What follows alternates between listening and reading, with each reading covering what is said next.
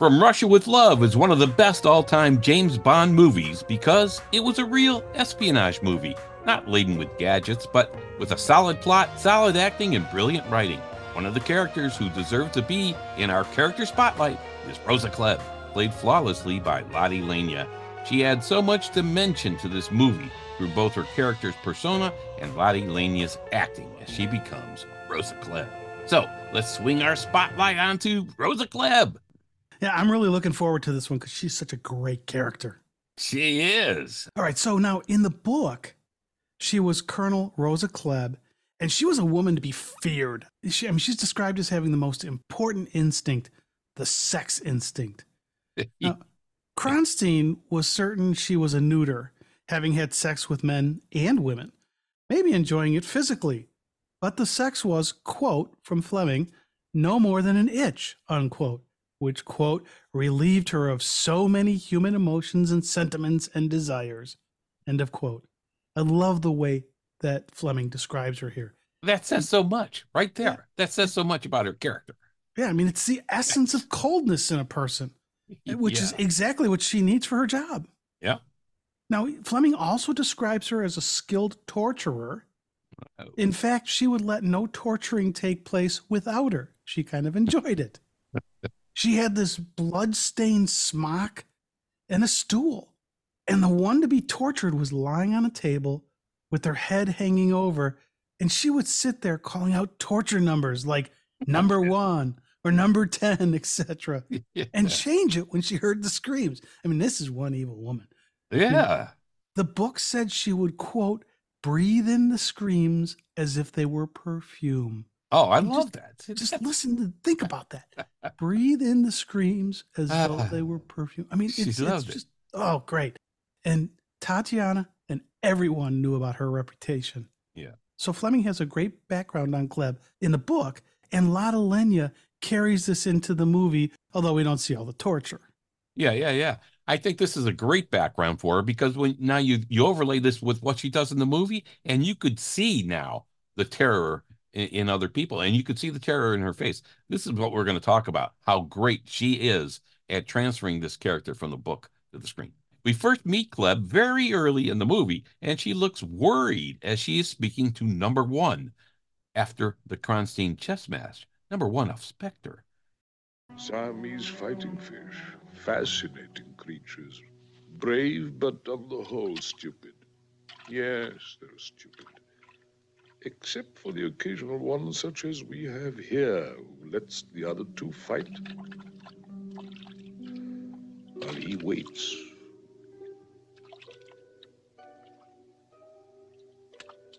Waits until the survivor is so exhausted that he cannot defend himself. And then, like Spectre, he strikes. I find the parallel amusing. Our organization did not arrange for you to come over from the Russians just for amusement, number three. All right, now remember, we were first introduced to the concept of Spectre in the movies in Dr. No, but we never saw the organization or anyone who ran it. We just knew Dr. No was part of it as he dismissed the East and West and he focused on Spectre. Now, here in From Russia with Love, we're seeing some of the guts of Spectre, and we are introduced to Spectre here as Rosa Klebb is present, addressing number one, who is stroking the white cat. We do not see number one's face, just see the hands and the cat, and hear his voice, which, by the way, we know the hands stroking the cat are Anthony Dawson's, another connection to Dr. No, as he played Professor Dent, of course. And the voice of number one, Blofeld, here is Eric Pohlmann. Now, this is brilliant. Klebb is intently looking at the Siamese fighting fish. Her eyes are fixated on them. And we heard the quote She looks worried as number one explains how the one lets the other two fight and so on. And when the survivor is too exhausted to defend himself, as he said, hey, the one observing strikes just like Spectre. This is fantastic. Yeah, now I know really, a lot. I, I really like this in, in, for a couple yeah. reasons. One is it kind of sets the story up a little bit. Yeah. But if you look at her face as he's describing it, it's just so fantastic. Cool. Yeah. Fantastic. So we're hearing about the nature of Spectre here and the parallel between the fish and Spectre. That's a throwback to Dr. No once again here, maybe as the fish fighting could very well be the reference to the East and the West battling it out, as Dr. No pointed out to Bond during their conversation at dinner in Dr. No. And as Klebb finds the parallel amusing, and we heard number one says, Hey, we didn't arrange for you to come over here from the Russians for amusement. And he calls her number three. So she's up there in the Spectre organization, even though she's new. So, but that comment by number one really has her face clenched and worried. Well, as, you, as you're saying, her face looks worried, right? because we they they show us her face and her yeah. reaction to the fish and how it parallels what number one is saying. Yeah. And we learned so much from her face here because she's stern, she's terrified or unsure, I guess. I mean, as she speaks and her, I love how her eyes dart towards number one as she says she finds it amusing. Her eyes tell us that she's not certain number one will like what she's saying. Yeah. And her face is looking for a reaction. I mean, it's great directing and great acting here. Yeah, this little clip shows us so much of her potential and her power as an actor, but it shows us so much about the character. Both Spectre's character as number one, being, you know, hey, we're not taking any crap from anybody here, including you, who we just brought over, and the terror that is in her because she's new. She doesn't know a lot about this guy yet. So this is fantastic. Okay, so let's see the next part of the scene. Yeah. Come in, Kronsteen. Sit down, number three, while we listen to what number five has devised for us. All right. I, I, love this. Again, what a great setup, right? When Kronsteen enters, she turns to the door and then the number one, as if to say, What's going to happen here? She doesn't know what's going on. Again, yeah, it's like no, it's like all of a sudden this new new guy's coming in. Yeah, and again, for her, no words are spoken here, but all of this is communicated to us by her body language, her turn, her gaze at the door, and then to number one, and we feel the tension because of Rosa Klebb. It's it's this brilliant stuff. She's yep. fantastic here. Yeah, she doesn't say a word with her mouth, but she says a lot with how she acts this. yeah, absolutely. I hope Kronsteen's efforts as director of planning will continue to be as successful as his chess. All right, we heard her say that because she wants to take the the pressure off of her and put it on number five. Now, again, you, you, Kronsteen, we think has been around, in Spectre. We don't know for sure how long he's been around, but he's number five. She's number three. So there's going to be some immediate tension there, right? He's coming in as number five. So she here is is kind of like, hey, I hope he his plans are are as successful as his chess because all I'm going to do is execute his plans. So this is good.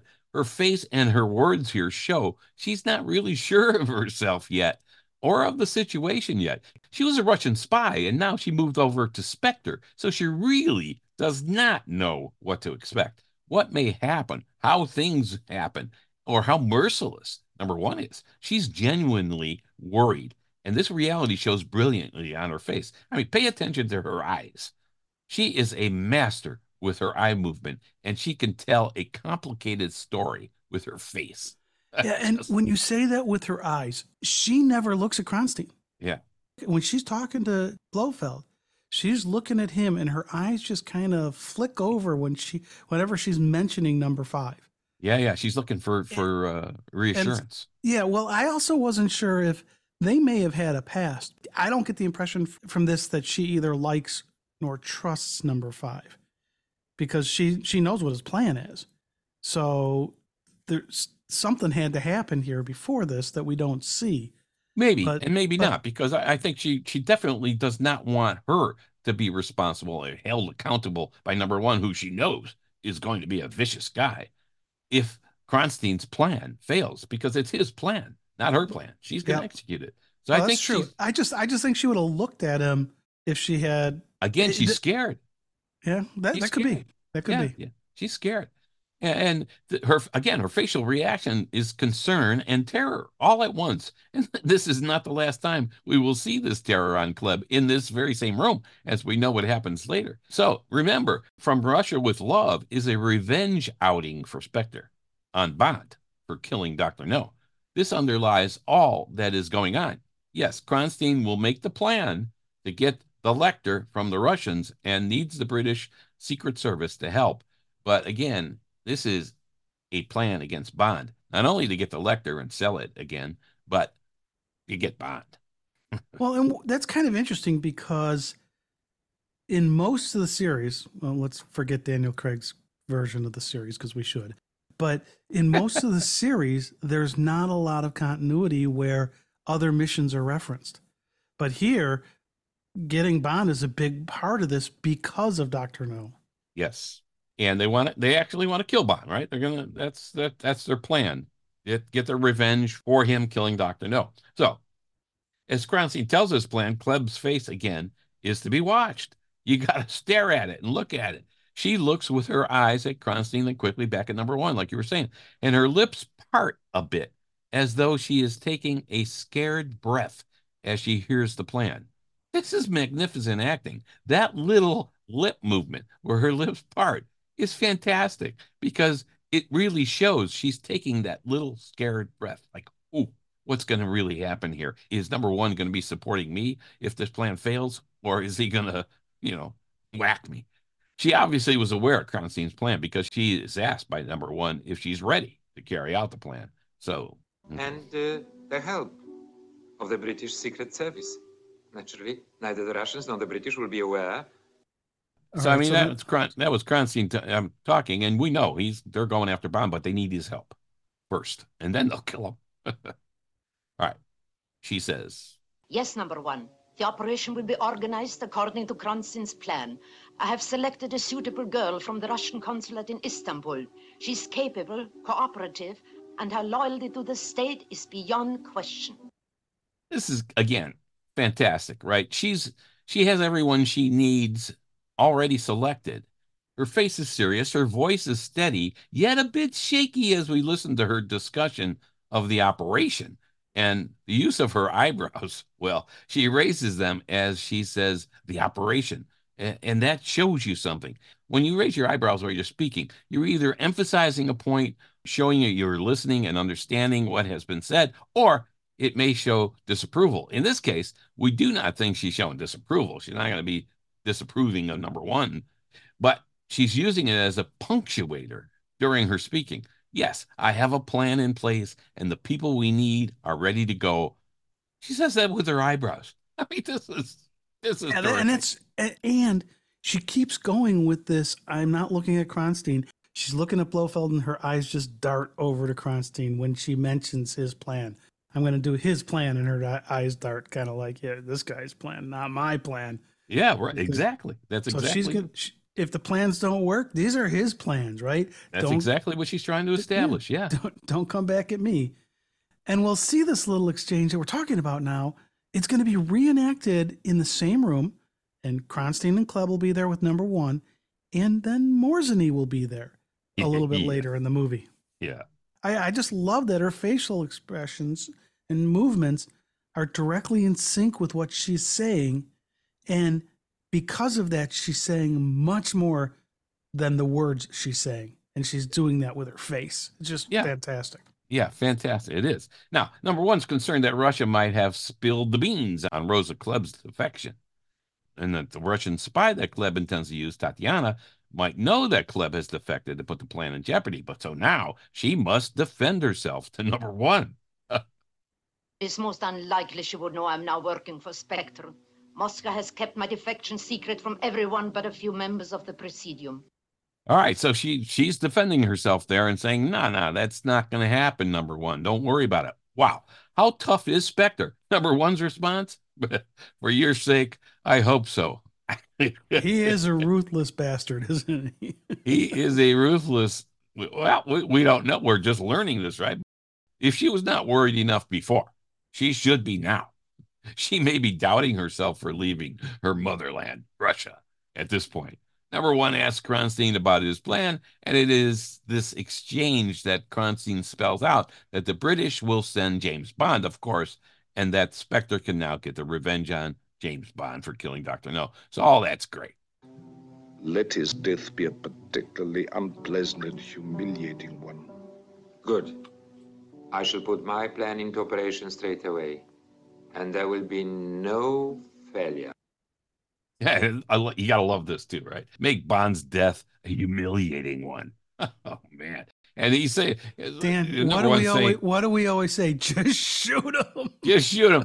But I mean, he, he's saying this as as number one is saying this as he feeds a fish to his cat. you look at Klebb's face, and there's this. Whoa, this is a bigger plan than I thought. Look in her face. I mean, it's just terrific. We immediately switched to one of our favorite scenes with Klebb, her trip to see Red Grant. This is so well played by everyone, especially Lotte Lenya. Yeah, no, I, I will point out we, we we always talk about Red Grant because he calls him that in the movie. I mean, the books, but he he actually doesn't call him Red Grant in the movies. It's just No. Grant. So in the novel, again, during the inspection of Grant, he's totally naked, and eh. Klebb was touching him and probing him, and she smacks him with brass knuckles. In the book, they call them, I think, knuckle dusters, but we call them brass knuckles here. We see that scene where she hits him with the brass knuckles in the movie as well, but that does come out of the book. Yeah, yeah, they they couldn't let him be naked here in the movie in 1963. So he's got a towel around him, but that's all he's got on him, and she's looking him over, right?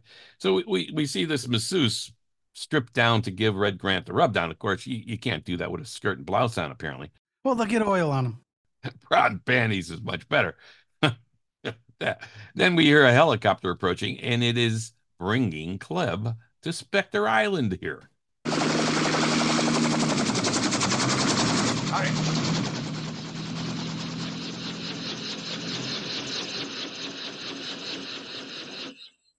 Welcome to Spectre Island. Great honor. Yeah. Now you'll notice here that it's likely that this is the same helicopter that they will later use in the chase, where Bond shoots it down with his AR 7 rifle as the co pilot was about to drop a hand grenade on Bond. It's a Hiller UH 12E helicopter used for the movie. And Klebb uses the same helicopter here as she lands on Spectre Island.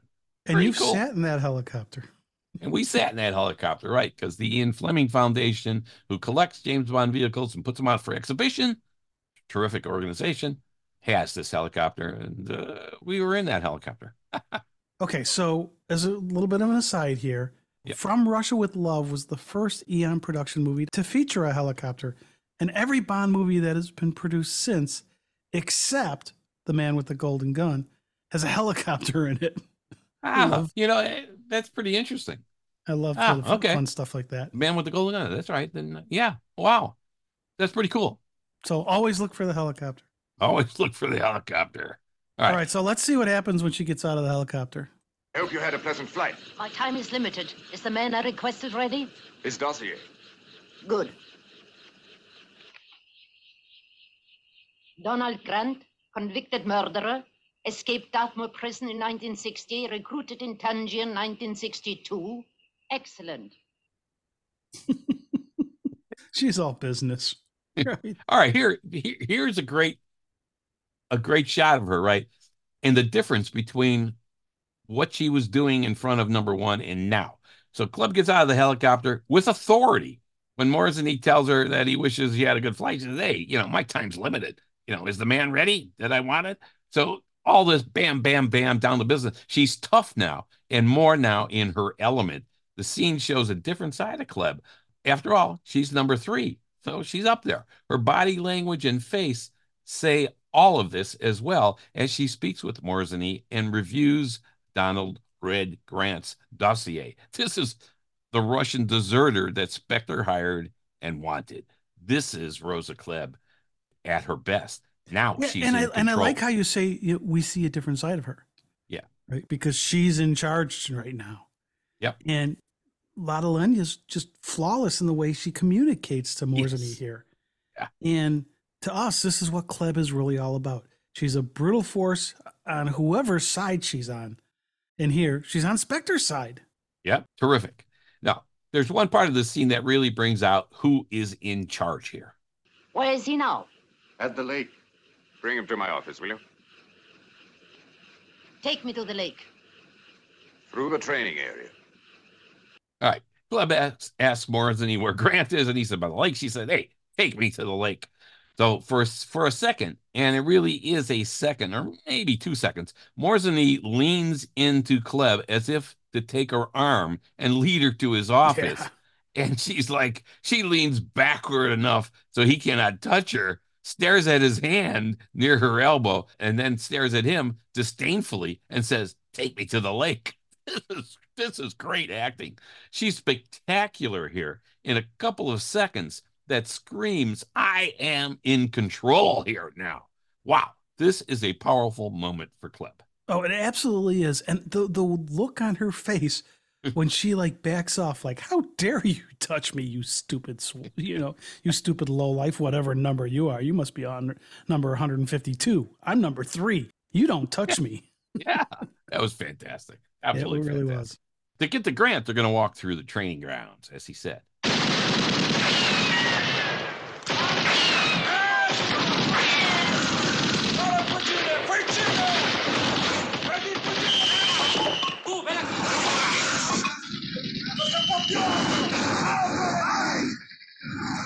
hope our work here meets with your approval. Training is useful, but there is no substitute for experience. I agree. We use live targets as well. I mean, this is fantastic too. Right, they're through the training grounds. She struts with confidence, looking left and right at what is going on with guns firing for target practice, karate exercises. But when she slows down to watch the flamethrower weapon, Morzeny and his guy slow down too. And they step behind her. They're a step behind her. And when she quickens her pace again, they do as well. And really, basically, a step behind her all the way. This is in deference to her being the leader here and in charge. They must please her, and they know it. Exactly. Fantastic. Hey, come on, Dan. Who hasn't been out with their boss and had to suck up a little bit?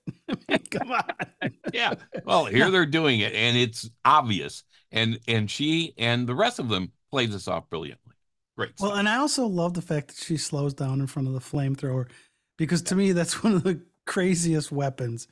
Because if you just ran through the flame, you probably wouldn't get singed that much if you, because there's the guy running behind it.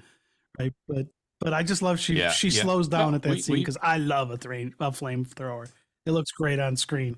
Yeah, and we see flamethrower, we, right? We see flamethrowers later in uh, Die Another Day, and uh, hey, they use flamethrowers in World War II, real ones. So eh, this is cool. Anyway, it shows again who is in charge, and now she's in her element. Right. Now, as they're walking through that scene, through the practice area, they emerge into another practice area, but it looks exactly the same as the one they just walked through. It's like they repeated this scene, reusing the set. It was kind of kind of funny when you watch it. Yeah, it looks like it. I, I, mean, I think there isn't any doubt it is the same set that they walk, that they just walked through, and they're walking through again. It's like, ah, all right, that's pretty funny.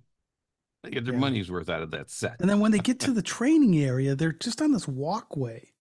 And you didn't hear the gunfire until they got into range, maybe 10 feet away. And that, to me, that just, I just, Yeah. it cracks me up because it's like, yeah, you should have heard that as you were walking.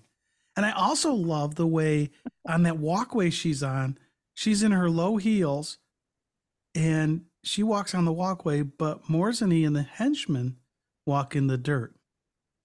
Now, it could be because it's just she's in cool. control and that's deference, but her shoes may not do as well in the dirt as their shoes because she's got a little heel. So I don't know, but it just it just this this scene, I love the scene, but the the second take they do on it when you're looking at it, it, it does make me laugh. Now, when Rosa Klebb and Morzeny and his guy arrive where Grant is being massaged, there's a brief moment again where Lotte Lenya shows how good she is as Klebb. So she stands looking at Grant on the ground. Morzeny is to her right and the other guy to her left. Their chins are down. Her chin is up, a sign that she is confident and in charge and likes what she sees. This subtly is astounding. Great directing, too, perhaps, but more than likely, just great acting. This is a fantastic shot. Good, really good acting on all three of their parts because she's showing that confidence and they're showing we're a step Yes. back, which is kind of nice. Yeah. Absolutely. And they are behind her. fantastic stuff. All right. Klebb says to call Well, and I Grant, love this and he because- jumps up. she, won't call him. and they they call him, and Grant comes over, stands up, and she doesn't say a word, but for like t- ten or twelve hmm. seconds, she says a lot with her body as she's checking him out. Is this specimen? And boy, he was a specimen. Is he going to be what she wants? Well, she's yeah, she's glancing down in his towel. That's the only thing he's wearing. Of course, in the book, as you said, he, he had nothing on. Much like in the Doctor No novel with Honey Rider. Fleming Fleming liked his naked She bodies. had nothing on. yeah. Back to the movie here. She then walks around him, looking him over, up and down, almost with desire. Because when she is behind him, looking up and down and looking at his butt, her mouth is open for a second, and you can see her tongue responding. This is this is a shot that everyone in the world will probably miss unless you're looking for this kind of thing. It's amazing acting again. And this is a split second. It's just a subtle piece of acting that she does here that shows a lot Well, about and two, what she's thinking. two, the other thing with Really. this is she is not a large woman, right? She's she's pretty tiny, and she's look she, she's checking out Grant here, who's just in great physical shape and bigger, and he's oiled, so his body glistens as she's looking at him, and there it does Yeah. definitely look like there's some desire there. Yeah, yeah. I mean, look, look at her body language. It means that she's either shocked, frightened, or here it is, excited. We think it's the last. She's excited. Next time you watch this, or you're watching it on, on our YouTube channel, you will agree with us. It's very easy to miss. Well, this and remember in the book gesture. how she was, you know, how sexual she was, right? So it's kind of interesting. Yeah, right. Yeah. And she was touching him in the book. Now, we mentioned that she hits him with the brass knuckles. Listen to how she responds. He seems fit enough. Have him report to me in Istanbul in 24 hours. And then she walks away. Who's in control here now? she is. Great dialogue. And again, m- much different, right, than Yeah, her conversation absolutely. with number one. Okay, so next we're going to cut to Istanbul and we're going to see Tatiana approaching a building and we see Grant's watching her. And this is probably, I think, Lotte Lenya's strongest part of portraying Klebb. I mean, this is basically her interrogating Tatiana. And she seems to like Tatiana, or at least is giving that illusion Yeah. in, certain, certain ways. ways, yes.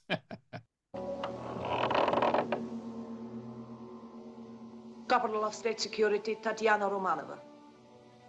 Come in.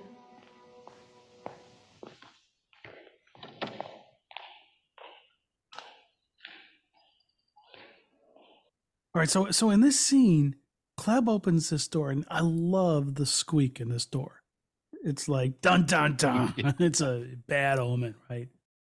And Klebb tells her to come in. Yeah. And this scene, it, the set is just fantastic. The lighting in here and the light from the windows for focus, it's just awesome the way they did this. And Klebb is set up to look authoritative without question. She's in charge here. Well, yeah. And in this room, Yes. she's going to ask some tough questions and make some stark and threatening statements. And again, she's a smaller woman. And I'm not saying Tatiana's a large woman, but compared to Klebb, the one in charge, she's larger than her. This is a great scene. Klebb is holding this long baton in her hand, too, which I love. It's a threatening message for Tatiana. Remember, Tatiana is still working for the Russians, and Klebb is now a Spectre agent, but Tatiana still thinks Klebb is working for the Russians. SMERSH. So Klebb is dressed in this military uniform and is foreboding and dominant, even though, like you said, she's much shorter than Tatiana. All right. So now, as an aside here, what's really nice is when this scene goes forward, Rosa sits down at the desk and she puts on these very thick glasses when she's reading Tatiana's dossier. But wait a minute. She was reading the dossier on Grant and she didn't have any glasses on. But here, yeah, Yeah, so is it, is it, Island, is it yeah. that she's got these glasses on as a prop? Maybe it's to make her look meaner or sterner or scarier. I'm not exactly sure. Maybe. But it is interesting Yeah. that she didn't need them when she was reading about Grant, but she needed them when she was Yeah. reading about Tatiana. Yeah, they're Coke bottle glasses, as they used to say. All right. Klebb gets personal here, though. Take off your jacket. Turn around. Hmm. You're a fine looking girl. Sit down. And I remember the book, what, what you were saying in the beginning. She was very sexual in the book, but to get her way, to get her job done, whatever she had to do, she would do. And here she's she even gets more personal. I mean, Well, it's and it's ah. interesting because to me, it's just like you're a fine looking girl. Like, was she trying to give her a compliment? But she said it in that stern voice of her, so it didn't really sound like she was really meaning what she was saying. No, uh, I, I think she I think she meant what she was saying that she was a fine looking girl, but I think it was because she's sexually attracted to both men and women from the book, as we know, that hey, she's and she's gonna do something that shows that she's Or at least makes her. Tatiana believe So- that she is. Well, yeah. She gets All more right. personal. And then you have had the three lovers. What is the purpose of such an intimate question? You are not here to ask questions. You forget to whom you're speaking. I love that. This is fantastic.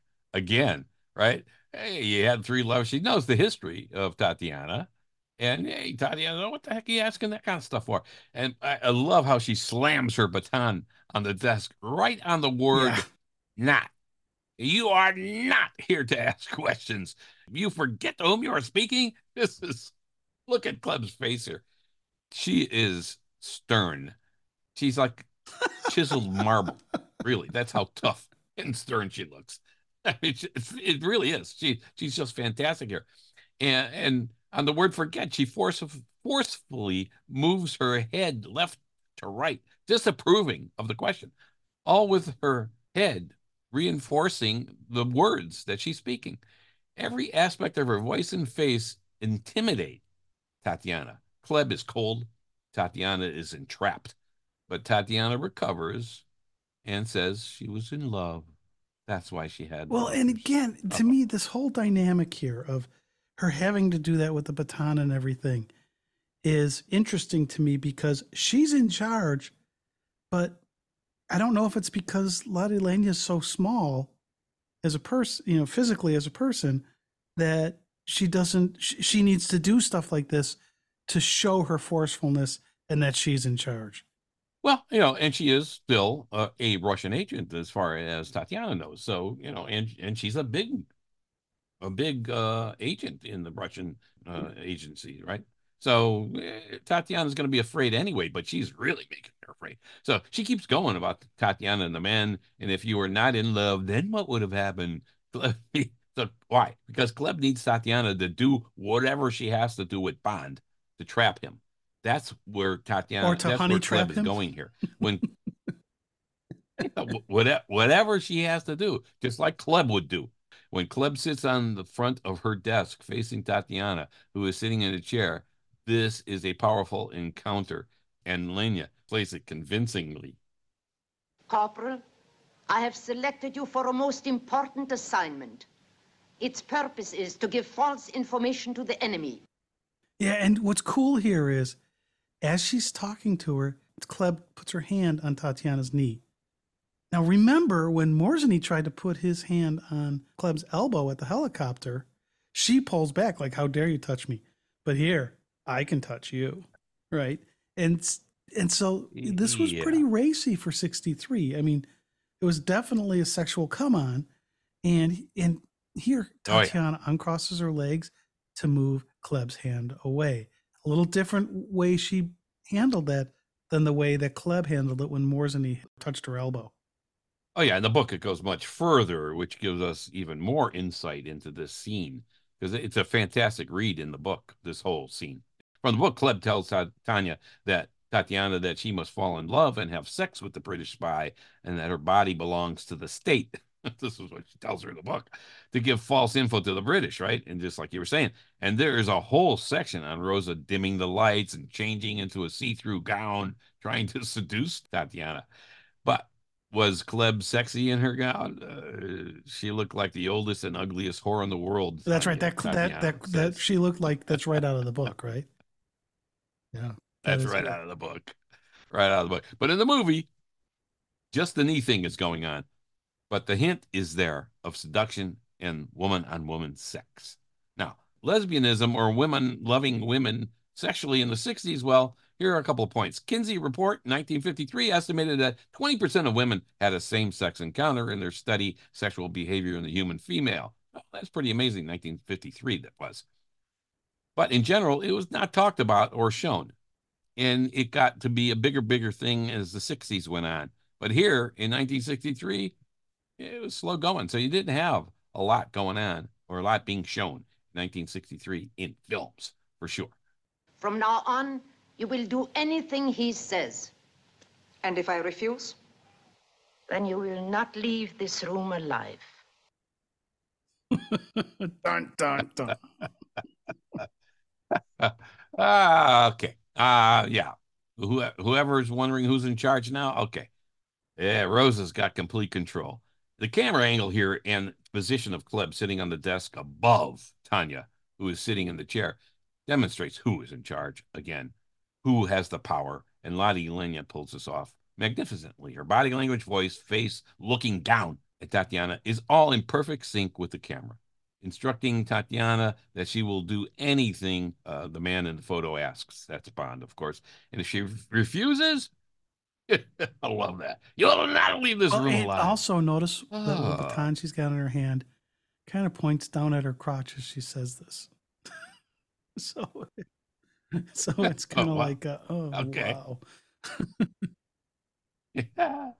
Right. The, the, other, the, Uh, other, the other thing I oh, love about this look- is that Klebb, she's get this like little smile on her face. And she kind of kind of telling us that she would relish in killing another if she had to. Yeah. At that moment, she's saying, You will Yeah, not leave this and- room alive. Yeah. You're right. And it's not going to Has that little bother her smile. a bit. In fact, she might enjoy it.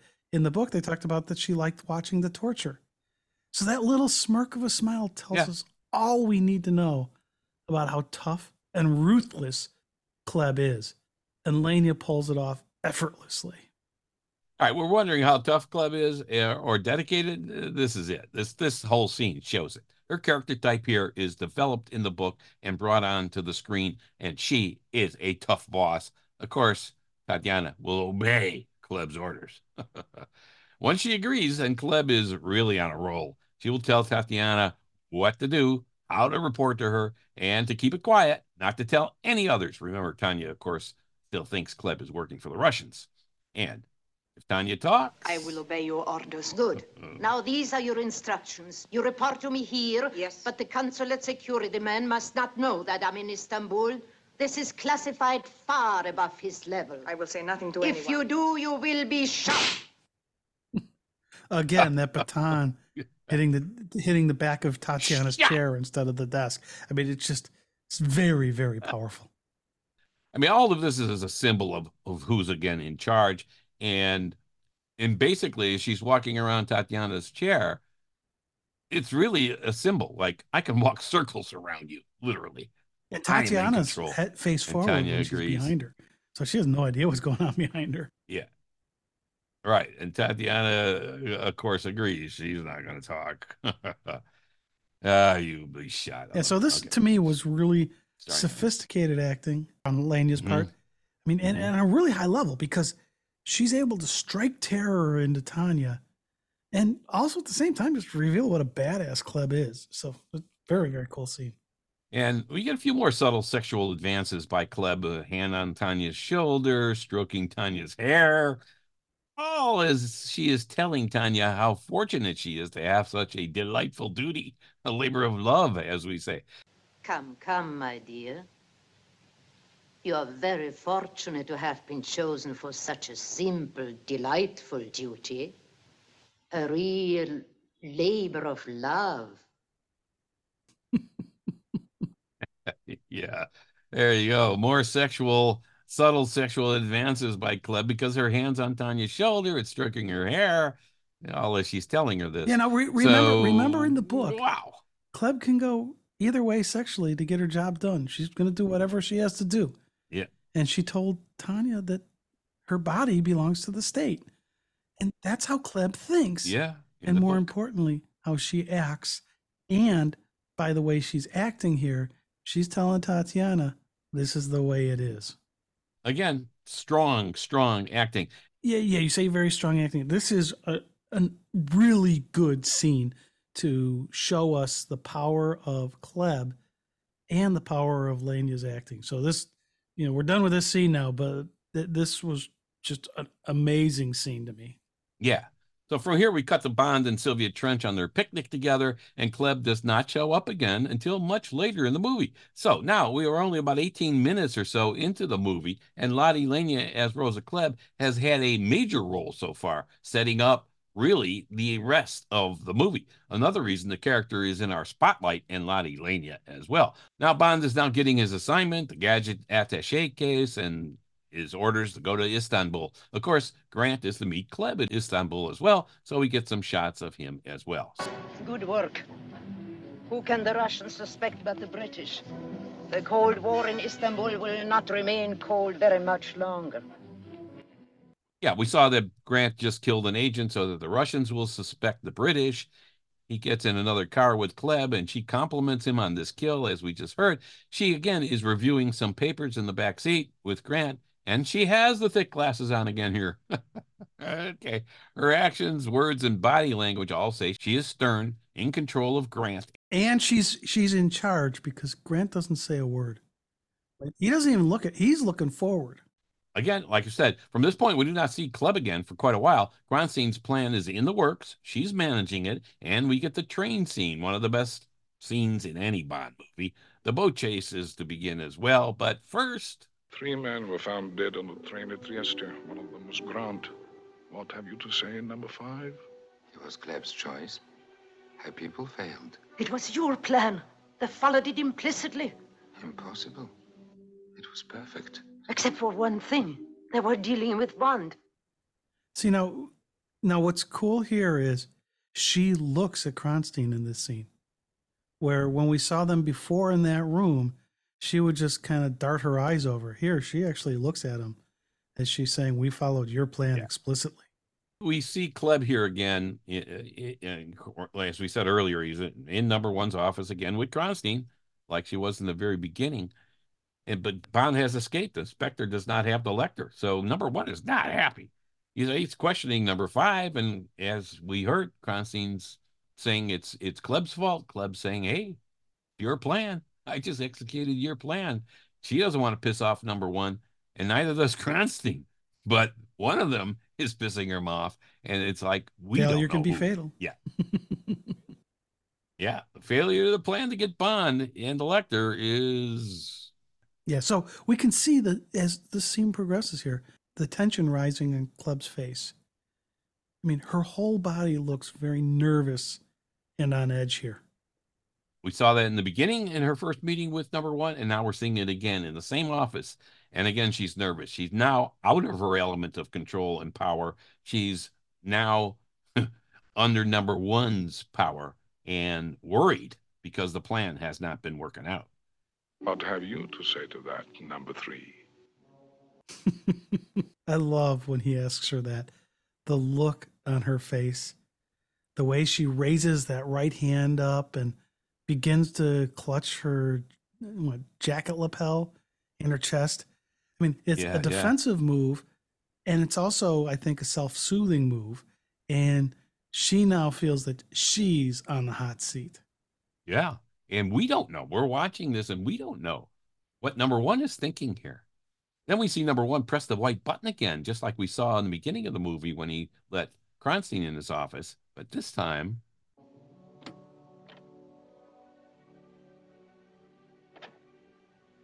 Bond is still alive and the Lektor is not yet in our possession. I had already negotiated with Russians to return it to them. We've agreed a price. And Spectre always delivers what it promises. It's a great. uh, it- it's it- not good for one of these guys. Yeah, Morzeny comes in. They look very uncomfortable. I also like the way the camera kind of turns a little bit. It kind of goes off axis, Yeah. which is telling you that something's up here. Really, we're all wondering now what. The first time you see the movie, right? Now what? Her expression and body language put us ill at ease because we are, because of her acting, wondering what will happen next. She is standing there with her arms at her side, defenseless. That's that's the symbol of defenseless, right? Your arms are at your side, while Kronsteen is holding his hat with both hands in front of him, so kind of protecting himself. So we don't know what's happening. And Morrison he enters, and number one is saying how much of a failure this was, and that Spectre always delivers. Sweat is starting to develop on Klebb's face, and she plays it off Yeah, she magnificently. She really does. So then we're gonna see Morzeny click his shoes to release the blade on his right shoe. Now, what I love here is that this is something that we've even seen the Kingsman ta- do a takeoff on, right? So you, you, it's kind of Yeah. cool that this scene right here becomes a fairly important scene in spy movie history. I warned you. We do not tolerate failure, number three. You know the penalty. Yes. Number one. Our rules are very simple. If you fail, Now, Man. she's, she's sweating like crazy, but Kronsteen isn't. He's Yeah, just right. sitting there looking a little confused, but she's really worried here. And it, Yeah. Well, he addressed her, right? We don't Yep, tolerate number absolutely. three. So right? she We thinks she's failure. it, you know, this Huh. is it for her. And, and she's probably questioning her decision to leave the Russians and join Spectre at this moment. I would at this point, yeah. And then, um, I mean, yeah. you know, and then, you know, when number one says to her, "You know the penalty," Len Yeah, is yeah, brilliant here. The way she kind of stutteringly says, "Yes, number one." I mean, her lips are quivering. There's perfect tension delivered to us. her lips are quivering. And quickly. I mean, it's a small quiver of the lips. It's not a huge thing, but it's there. The fear Right. is there. We see it. And then number one says, "Our rules are simple. Yeah. If you fail, Ooh. and then we know Kronsteen gets kicked and dies here in 12 seconds. So Yeah. all this time you're thinking she's going. And so it's it's a nice Yeah. little twist there. Yeah, and I love when number one turns to number three to Klebb again, and in a small gesture, she retrieves a handkerchief from her pocket and starts wiping her upper lip. I mean, this is a powerful little simple move. Like, oh my God, I I survived this one. And in response, she quickly snaps her handkerchief down and is at attention and says, "Yes, sir." that you know, he, he- we don't expect any other failures. yes, sir. oh man, I'd be questioning whether I Yeah, should have left exactly. Russia too. Uh, 12 seconds. One day we must invent a faster working venom. Number three. Yes, I do not wish to have to tell the Russians that there will be another delay. there will be no delay, number one. There's still time. there's still time. That's great. I mean, and the thing is, it's so in character for her. So, like in her- first meeting with number one, and throughout, so consistently performed by Lenya, we've got to be in awe in the way we pay attention to all the brilliant acting she does. Every step of the way, she sucks us in. Yeah. Right. Yeah. Yep, that's why she's absolutely. in our so spotlight. it's just really, really good. All right. So now we're going to fast Yeah. forward again in the movie because we don't see her again until the you know we have the big boat a chase and all of that, uh, escaping to to Venice, Mhm. And then we get the final curtain call for Rosa Klebb. So Bond and Tanya escape to Venice, and with, With the the Lektor, right? And they're in they're in their hotel room, Yeah. and it looks like they're getting ready to leave, but this Lektor is still in its original case. That baffled me. Well, that's the first thing you and I would do. We change the case so it didn't look like it. Yeah, you don't you don't want to make it obvious, right? But But but anyways, Yeah. this this it, we're in the room.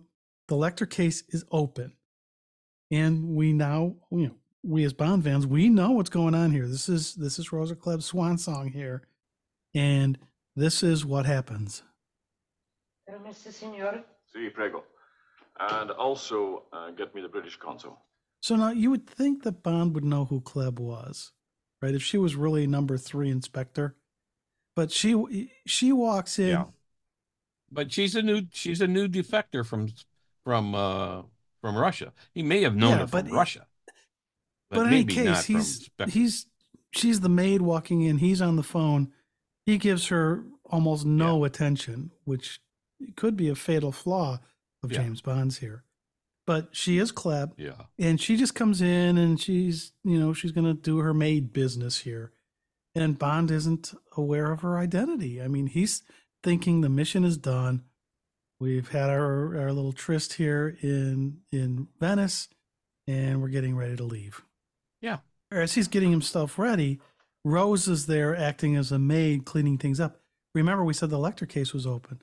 Bond seems sees Klebb, but her back is to him as she's tidying something up, and he's like, "Oh wait, I've got to close this Lektor thing." So he does close the Lektor case, and I don't, I don't know why, but for some reason he turns it towards the door, and then exits into another room in their suite. Yeah. And and so I I love the way Bond. It, it, it surprised me that he closed the Lektor case there, because when she walked in, he's he's kind of thinking she's just a mean, you know meaningless to him. She's just a maid doing her job, and she doesn't look back at Bond either. Yeah. So this interaction of them ignoring each other was great, right? Because there is no she does not let on to him, and he's oblivious to the fact of who Yeah. who she is. To him, she was just a maid. She was just like, oh, okay, you're cleaning the room, whatever. He Yeah. thought the mission was done. He got the Lektor, he's got Tanya, all good. All right. But it's a Bond movie. Okay, so since it's a Bond movie, Klebb decides now as Bond leaves to take some action. And she grabs the Lektor case.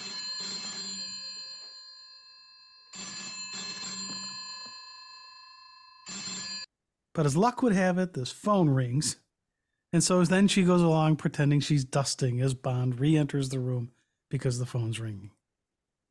And the, what's what's really nice about this is in the other parts of this movie, she's playing either a little bit scared when she's in front of number one, totally in control when she's with Grant and Tatiana. But here, she's playing a Mhm. maid. She's she's playing this thing as she's not in control of anything. I'm just a maid here doing my job. Yeah. Klebb still thinks that uh, Tatiana, Tanya, is on That's her side. that's true. But you've got you've got Yeah. So she yeah, she but she's also ally. walking through. You know, but she's also there, and Bond comes in with a shoulder holster and a gun. If you're a maid, that might put you off. Yeah. Uh, and when he get when he gets to the phone this time, this is when Klebb really kicks it up. Yes. Oh, Mr. Maxwell, please. James Bond. James, we will miss the plane, and we will. Hello, Paul. Bond here. Just to tell you we're off in a few minutes, and I want to thank you for everything. So she kicks it into high gear because Tanya walks in the room, and this interaction between the two of them is outstanding. Because Bond, again, oblivious to anything going on, Tanya walks in and notices Klebb, and Klebb just really sternly, like she puts her hand up to her mouth, like shh, you know, you don't, you don't say a word Yeah, yeah, right. and her eyes, which we've seen dart before, are darting towards Bond to make it sh- to let Tanya know she better cooperate. I mean, this was really well done. She's stern. She's in com- Yeah, she's again, in no command here. Like you say, no words. Yeah. She doesn't know what Tanya's real plans are, and in fact, I'm not sure Tanya really knows either at this instant. And Klebb expects Tanya to help her, of course. Yeah, I mean, again, uh, all of this, Bond's thinking the Porter's going to come up for the bags, and she tries to, Klebb tries to take the Lektor. He says, no, no, I'll leave that. I'll take it, and so on. So all this stuff is happening simultaneously. Bond is oblivious to her being Klebb and doesn't know what's really going to happen. So she finally pulls a gun on Bond, and Bond is still on the phone. He stares at her. Klebb, he says. Like you said, what? He knows her. He knows Klebb. You didn't recognize her all this time. Yeah, yeah, maybe you weren't paying attention, whatever. Okay, that's fine, but eat, now you know. Hey, leave that. I'll take it. Huh? Oh, no. So Klebb pulls a gun on Bond, but he's still on the phone, but he stares at her and then the recognition. Klebb, he says. Yeah. So many times. Hello, what was that you were saying? Hello, hello. Klebb. So he finally pays attention. And and I just love this because it took her pointing a gun at him for him to finally look at her. I mean, isn't James Bond supposed to be the cream of the crop? I mean, he's an MI6 agent. He's at the top. That's why he was yeah, sent to and the- for he this, doesn't right? recognize her earlier Yeah. when she walks in the room. I mean, it, it was a nice maid outfit she was wearing, and the wig hairband thing she was wearing changed her appearance. But I thought agents were supposed to be aware of their surroundings. Yeah. It only took him five seconds of her having the gun on him before he realized. it. exactly. and anyway, Klebb looks like she means business, but as we've said a million times in our podcast, just shoot him. Why doesn't she? Why doesn't she just Shoot him. shoot him right there and then? Yeah, his, his hands are up in the air. She Yeah. has the gun on him. The Yeah, she- right there. She's got what she Shut up. And she can take Bond out, which is part of the mission. And she's just staring at him.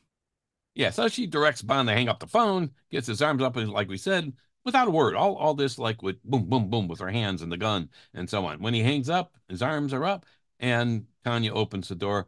Tanya's reassuringly looking at Bond though, a couple of times, telling him with her eyes and her head that yeah, I didn't set this up, kind of thing.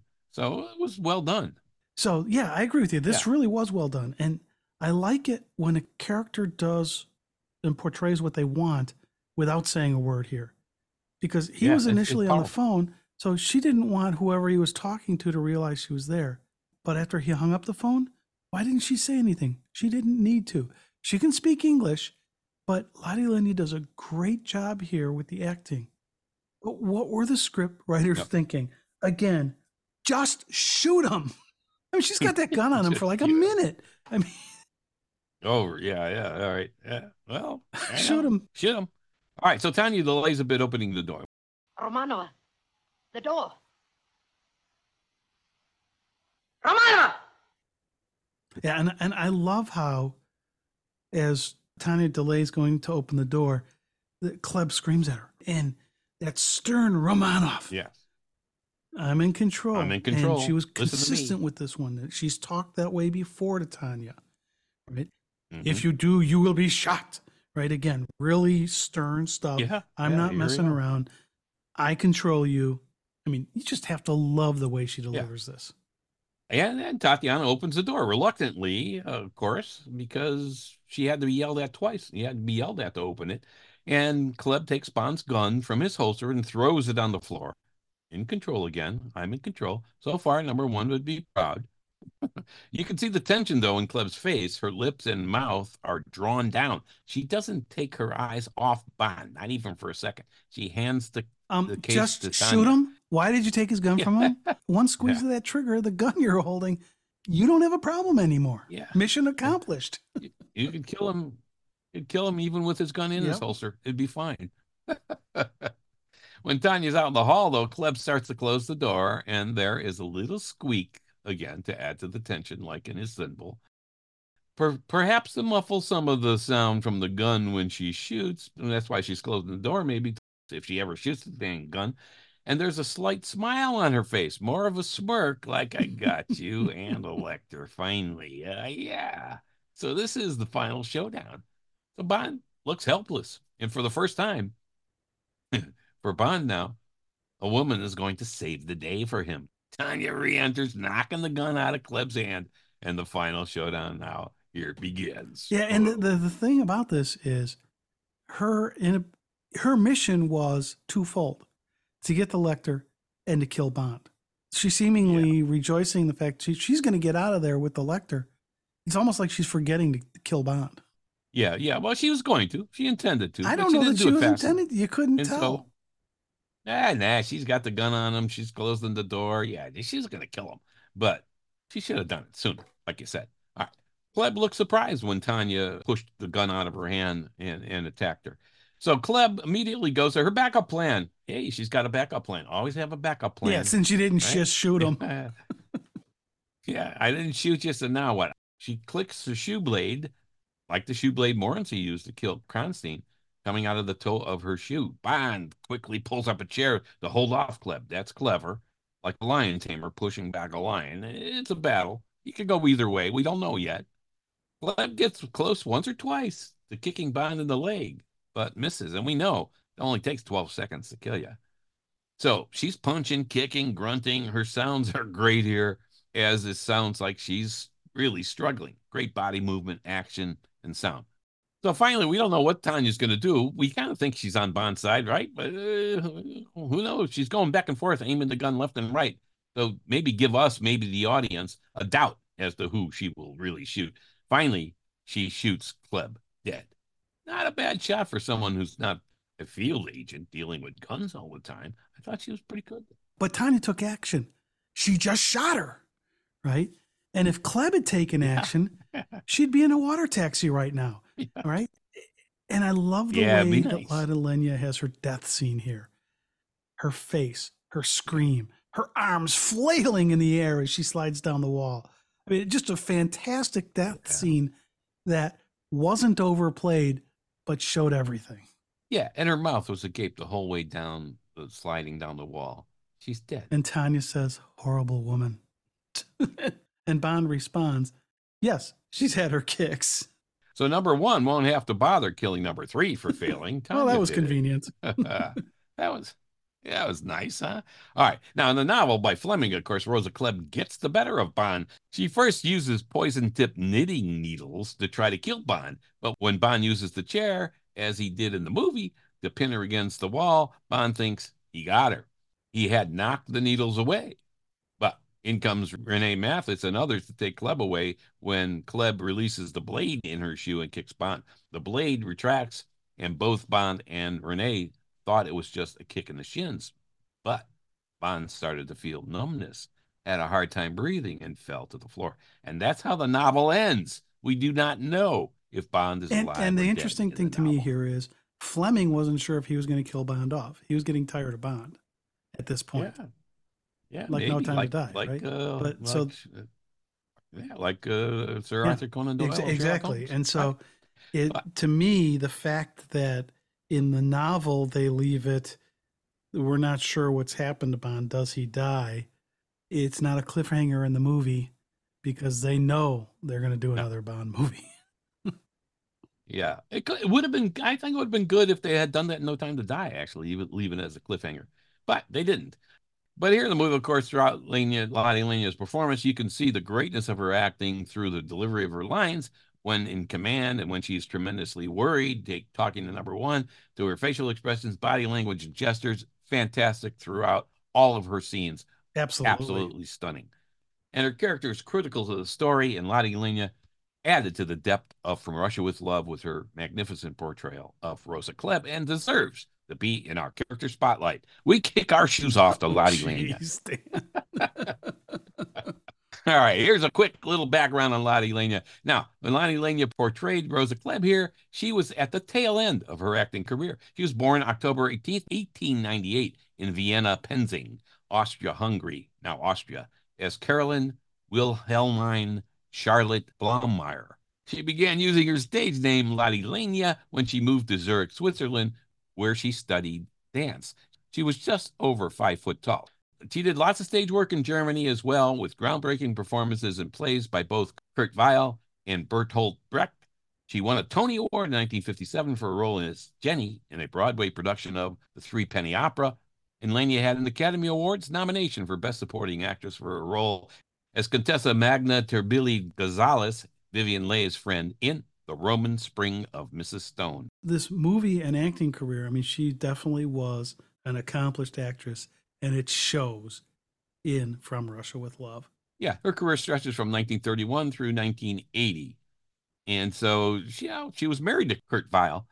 And the Bobby Darin's version of the song Mac the Knife, written by Lotte Lenya's husband, Kurt Weill, mentions her by name. If you rec- recall some of the lyrics in there, her name is in the song Mac the Knife. Yeah. Whoa, to guitar. Look out for Miss Lotte Lenya. Not to mention old Lucy Brown. And actually, that's one of those trivia questions you'll sometimes see. In fact, we asked this question: Who was mentioned in what what Yeah, actor right. from a Bond movie is mentioned in the song "Mac the Knife"? She passed away in 1981. Fantastic actor Lotte Lenya deserves to be in our character spotlight. All right, that's a wrap. Lotte Lenya gave us a memorable performance as Rosa Klebb in From Russia with Love. This has been Dan And Tom, from SpyMovieNavigator.com and our show Cracking the Code of Spy Movies. Please subscribe to our show through your favorite podcast app and on our YouTube channel as well. Thanks for listening. We appreciate you spending time with us.